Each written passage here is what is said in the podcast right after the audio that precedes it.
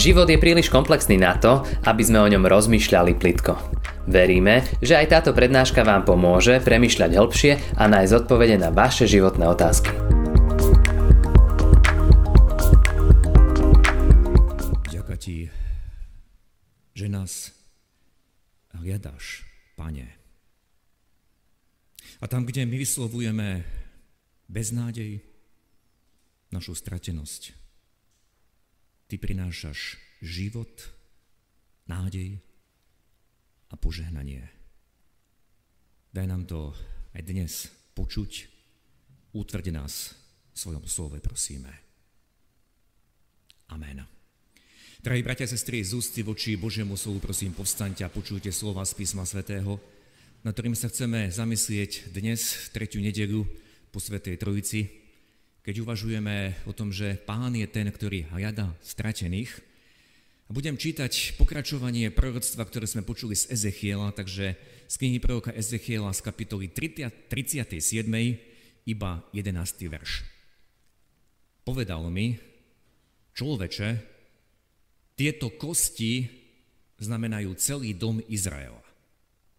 Oni, pravda, hovoria, suché sú naše kosti. Zhynula naša nádej. Sme stratení. Amen, toľko slov z písma svätého.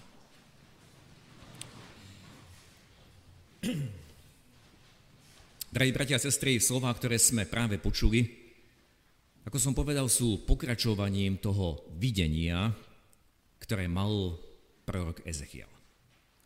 Videnie opísané v tridsiatej siedmej kapitole tejto knihy je snáď najznámejšia pasáž proroka Ezechiela. Treba povedať, že tento prorok pôsobil v babylonskom zajatí.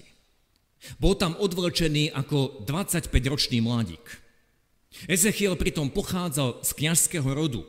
Teda doma, ešte predtým, ako bol odvlečený, sa pripravoval na toto povolanie, aby bol kňazom vo svojom národe. Lenže nemohol toto povolanie vykonávať, ocitol sa zrazu v zajatí a v dobe, keď mal tridsať rokov, teda v čase, keď podľa tóry, podľa zákona, začínala kňazská služba, tak Boh dával, alebo začal dávať Ezechielovi videnia. Hovoril k nemu, aby to Ezechiel posúval ďalej všetkým zajatým v Babylone. Ako som povedal, videnie o suchých kostiach je snáď najznámejším a najcitovanejším textom z tohto proroctva.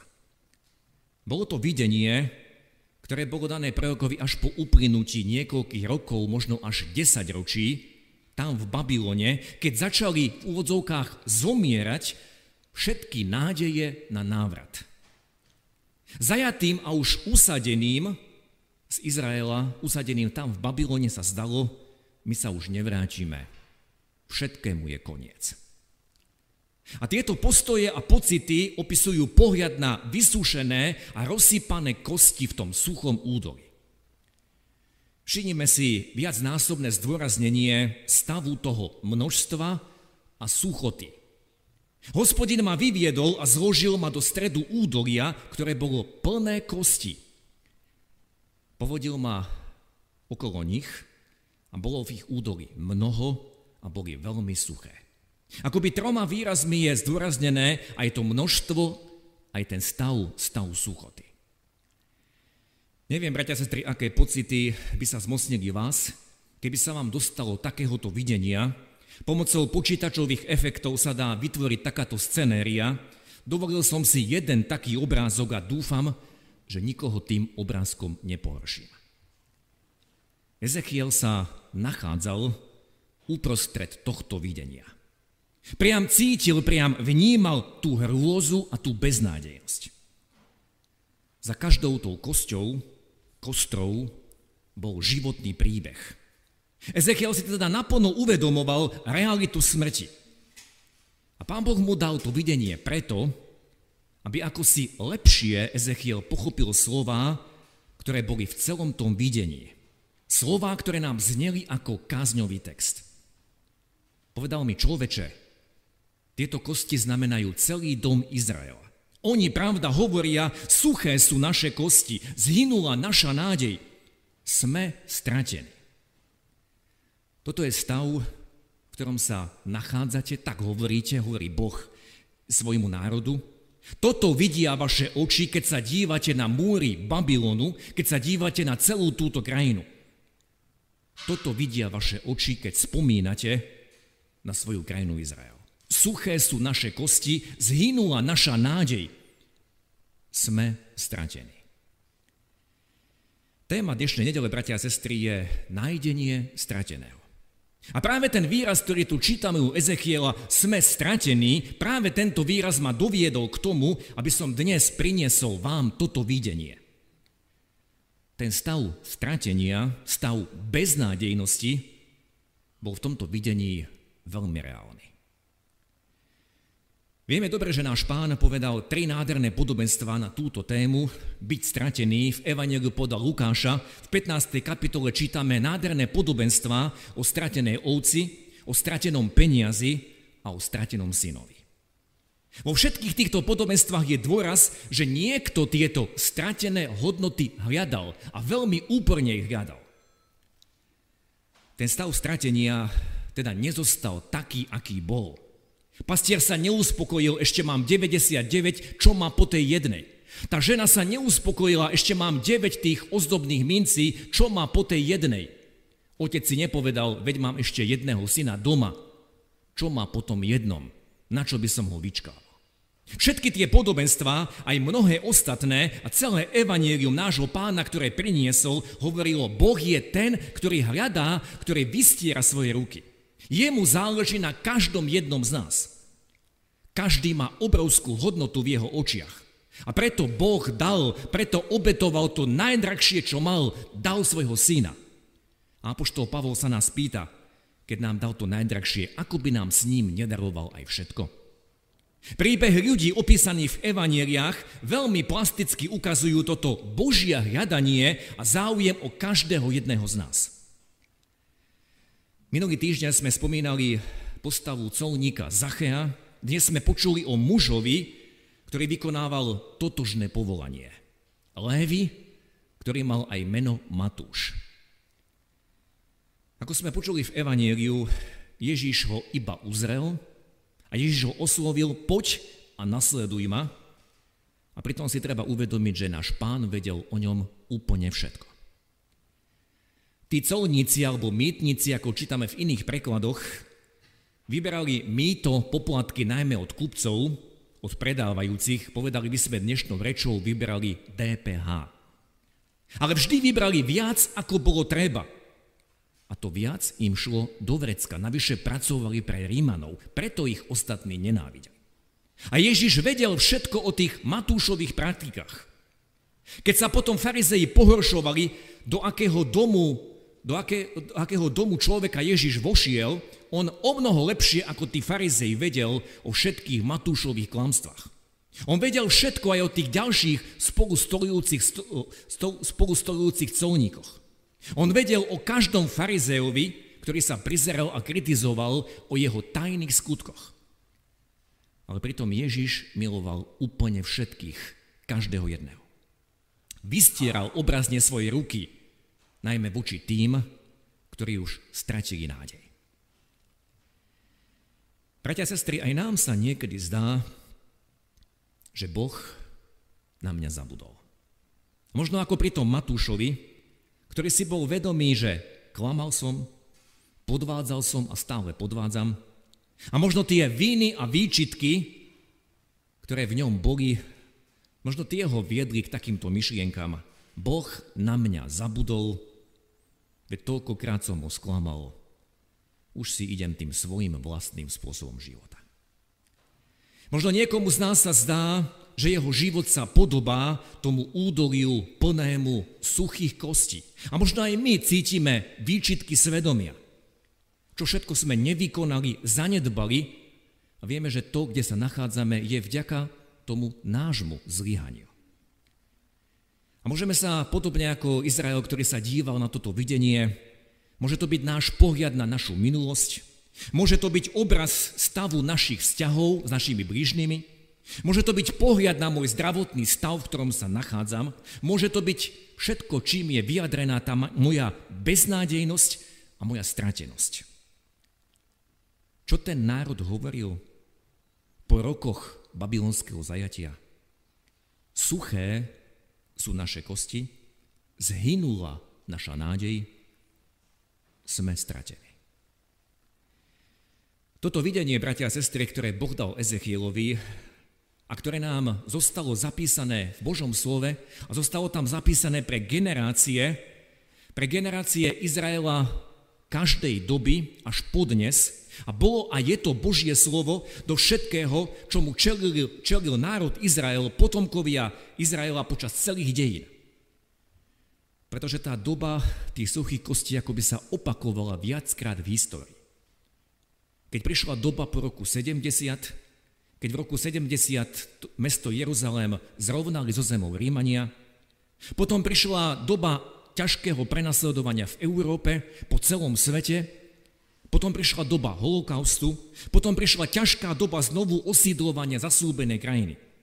A nepochybne aj táto doba, v ktorej sa nachádza Izrael, keď prežíva ťažkú situáciu od Palestínčanov, je tiež doba, keď sa mnohým zdá, Boh na tento národ zabudol.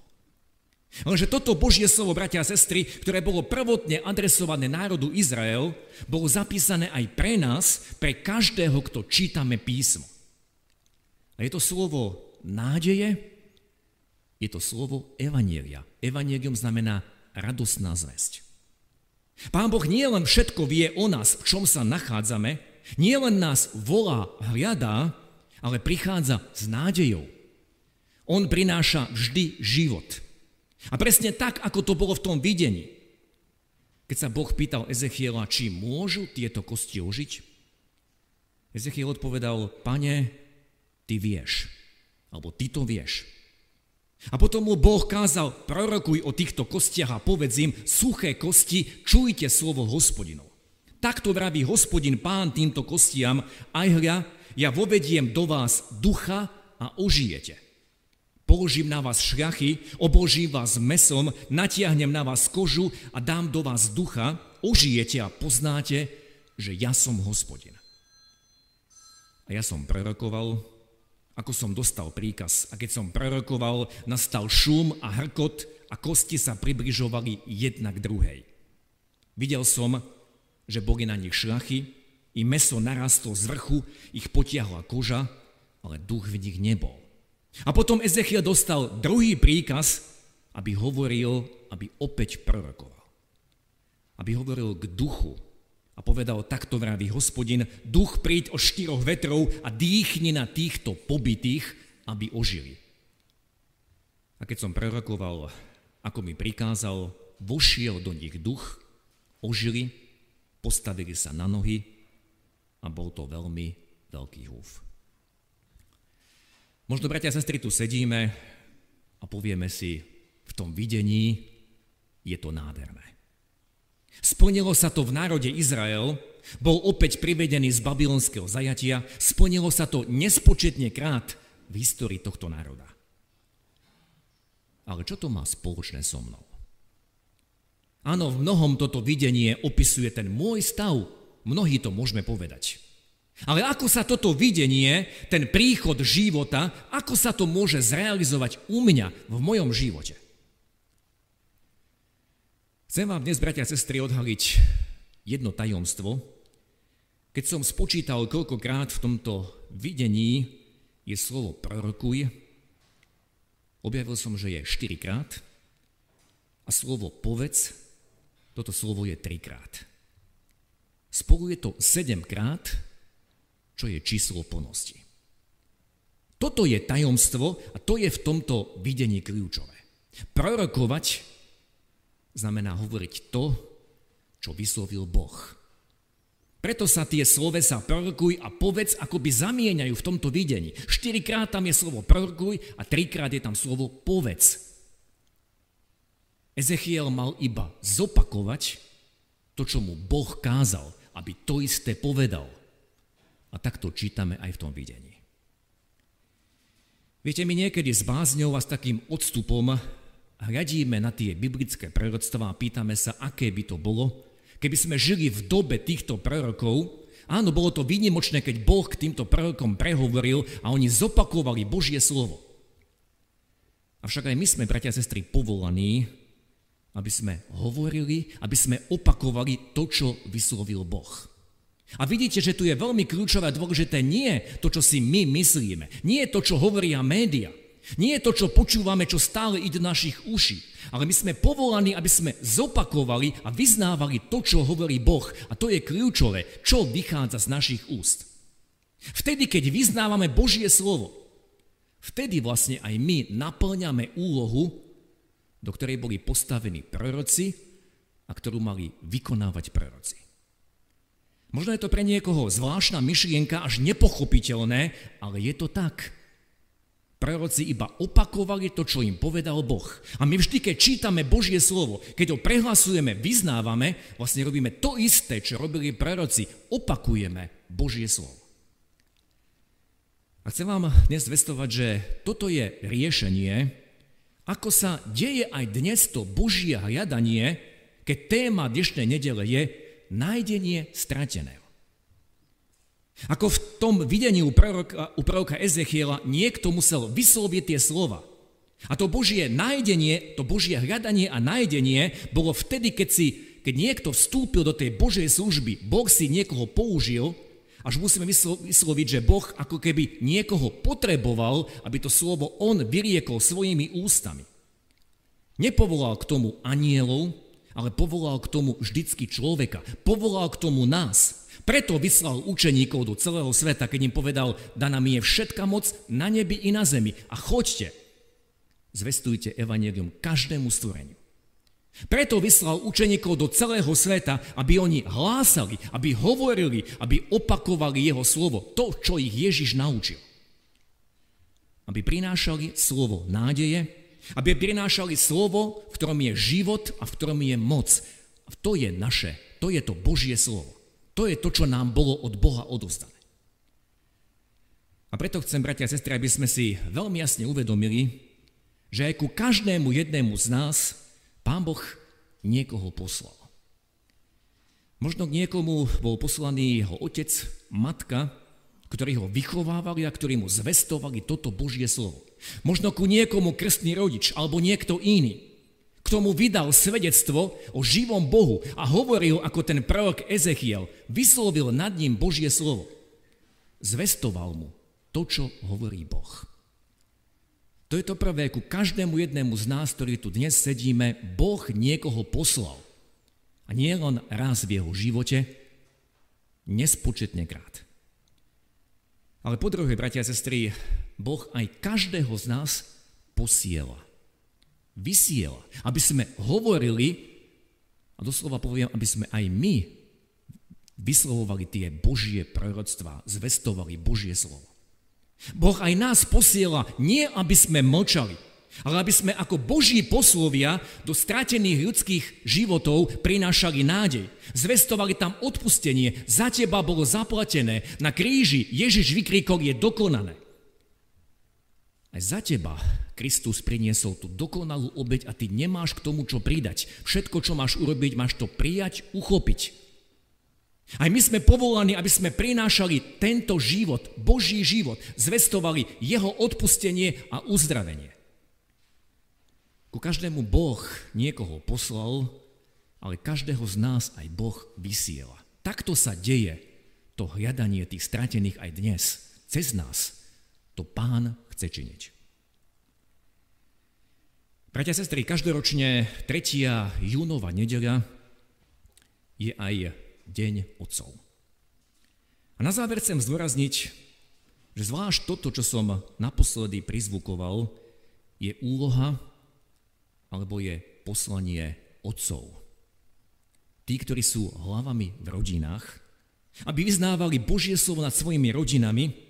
A toto bolo poslané alebo prikázané aj Timoteovi, aby toto robil nad celým cirkevným zborom. Timoteus, ako sme počuli v tom čítanom texte, Timoteus prijal od apoštola Pavla dva listy a v tom prvom mu bolo napísané. Isteže, isteže, pretože sa unúvame a zápasíme, lebo máme nádej v živom Bohu. Ten, ktorý oživuje, ten, ktorý dáva život. To je náš zápas. A potom Timoteus počul: toto prikazuj a tomuto vyučuj. Kým neprídem, mu prikázal Pavol, buď usilovný v prečítovaní písma, napomínaní a vyučovaní. Ako Timoteus mal toto robiť v cirkevnom zbore v Efeze, kde bol postavený, som presvedčený o tom, že toto je úloha aj nás, otcov, aby sme to robili v našich rodinách. Aby sme boli usilovní v prečítovaní písma, napomínaní a vyučovaní. Aby to Božie slovo, ktoré bolo poslané aj nám, my sme posúvali ďalej. Iba to urobil Ezechiel. To, čo mu Boh prikázal, to zopakoval, to zvestoval. A tak mohla prísť nádej. Nádej aj tým suchým kostiam Izraelu, ktorý sa nachádzal v babylonskom zajatí. Možno, že si teraz ako mnohí otcovia uvedomujeme, v čom všetkom sme zlyhali. A dnes je čas, aby sme prosili o odpustenie, ale aby sme prosili, Pane, pomôž mi, aby som túto úlohu mohol ďalej činiť. Aj dnes je deň nových začiatkov. A možno, keď to nemá kto učiniť v tej rodine, keď tam nie je otec, tak to môže aj matka zastúpiť. A môže byť tiež usilovná v tom, aby prečítovala, napomínala, vyučovala. Možno, že nie si ani otec, ani matka v rodine a Pán Boh ťa povoláva, aby si tam prinášal Božie slovo. Aj Ezechielovi sa možno smiali, keď povedal toto videnie. Aj nám sa možno budú smiať. Ale kto iný to bude zvestovať, ak to nebudeme my? Kto iný bude hovoriť, ak to nebudem ja? Kto iný sa bude modliť, prihovárať? Zvestovať to, že za každého bolo zaplatené, ak to nebudeme my, bratia a sestry. Každý z nás bol povolaný tiež prorokovať, zvestovať Božie slovo, prinášať nádej tam, kde nie je nádeje, zvestovať záchranu, lebo za všetkých bolo zaplatené. Náš Pán hľadá všetkých stratených. Náš Pán sa nezmenil. Ďakujme mu za to a poslúchnime jeho slovo. Amen. Skloňme sa k modlitbe. Náš dobrotivý Bože, ďakujeme Ti, že tam, kde zhynula takmer každá nádej, tam mohlo prísť Tvoje slovo. A to slovo si poslal cez prorokov, cez ľudí, aby zopakovali to, čo si im Ty zveril. Ďakujeme Ti, Pane, za Ezechiela, ďakujeme Ti za ostatných božích prorokov, ktorých máme opísaných v Tvojom slove, či v starej, či v novej zmluve. Ale ďakujeme Ti, že aj každého z nás Ty posielaš, vysielaš, aby sme boli tými Tvojimi predĺženými ústami, rukami a zopakovali to, čo si dal zapísať. Zopakovali to, čo si Ty vyriekol. Lebo aj vtedy my môžeme vyslovovať proroctva. A môžeme prinášať nádej. Tam, kde nie je nádeje, tam, kde možno mnohí si myslia, sme stratení, zhynula naša nádej. Ďakujeme Ti, Pane, že Ty si zdrojom života. Ďakujeme Ti, Pane, že Ty si už dávno zvíťazil, keď v Kristu bolo vyrieknuté, je dokonané. Je zaplatené za všetky naše viny. Ďakujeme Ti, že tá nádej, ktorú nám Ty dávaš, presahuje aj túto časnosť. A vedie nás, aby sme očami hľadeli ku Tebe do večnosti. Lebo tam si nám odišiel pripraviť miesto. A daj nám aj o tomto svedčiť. Pane, prihovárame sa aj dnešný deň za všetkých otcov. A žiaľ, je to bieda aj našej cirkvi, že v našich chrámoch, mnohých našich chrámoch je väčšina žien, možno matiek a nie otcov. Ale ďakujeme Ti, že Ty túžiš, aby všetci, ktorí počujú Tvoje slovo, ho aj zachovávali. Ja tak ťa prosím za všetkých otcov, ktorí sú aj dnes tu prítomní na tomto mieste, alebo ktorí nás sledujú cez internet, aby vstúpili do tej služby, ktorú si Ty už dávno pripravil. Aby sme boli pilní v tom prečítovaní, napomínaní a vyučovaní v našich rodinách. A prinášali Teba. Zvestovali Tvoje odpustenie. Prinášali nádej. Nádej Evanielia. A prosíme, tam, kde nie sú takíto otcovia, aby si vzbudil kohokoľvek v rodinách. Aby sme mohli, Pane, počuť Tvoje slovo. Každý jeden deň. Nie len raz do týždňa v chráme, ale každý jeden deň. O tom, že nám odpúšťaš. O tom, že nás zdvíjaš. O tom, že uzdravuješ. Že zachraňuješ. Chceme byť poslušní Tebe. A Daj nám k tomu, Pane, svoju milosť, prosíme. Amen. Ďakujeme, že ste si túto prednášku vypočuli do konca. Modlíme sa, aby ste boli inšpirovaní a povzbudení. Ak máte nejaké otázky, napíšte nám správu na Facebooku, Instagrame alebo hoci aj e-mail. Projekt Chcem viac už viac ako desať rokov podporujú ľudia z celého Slovenska. Pridajte sa k ním. Aj vďaka vašim darom a modlitbám môžeme prinášať každý týždeň dobrú správu, povzbudenie a inšpiráciu tisíckam ľudí nielen na Slovensku. Ďakujeme.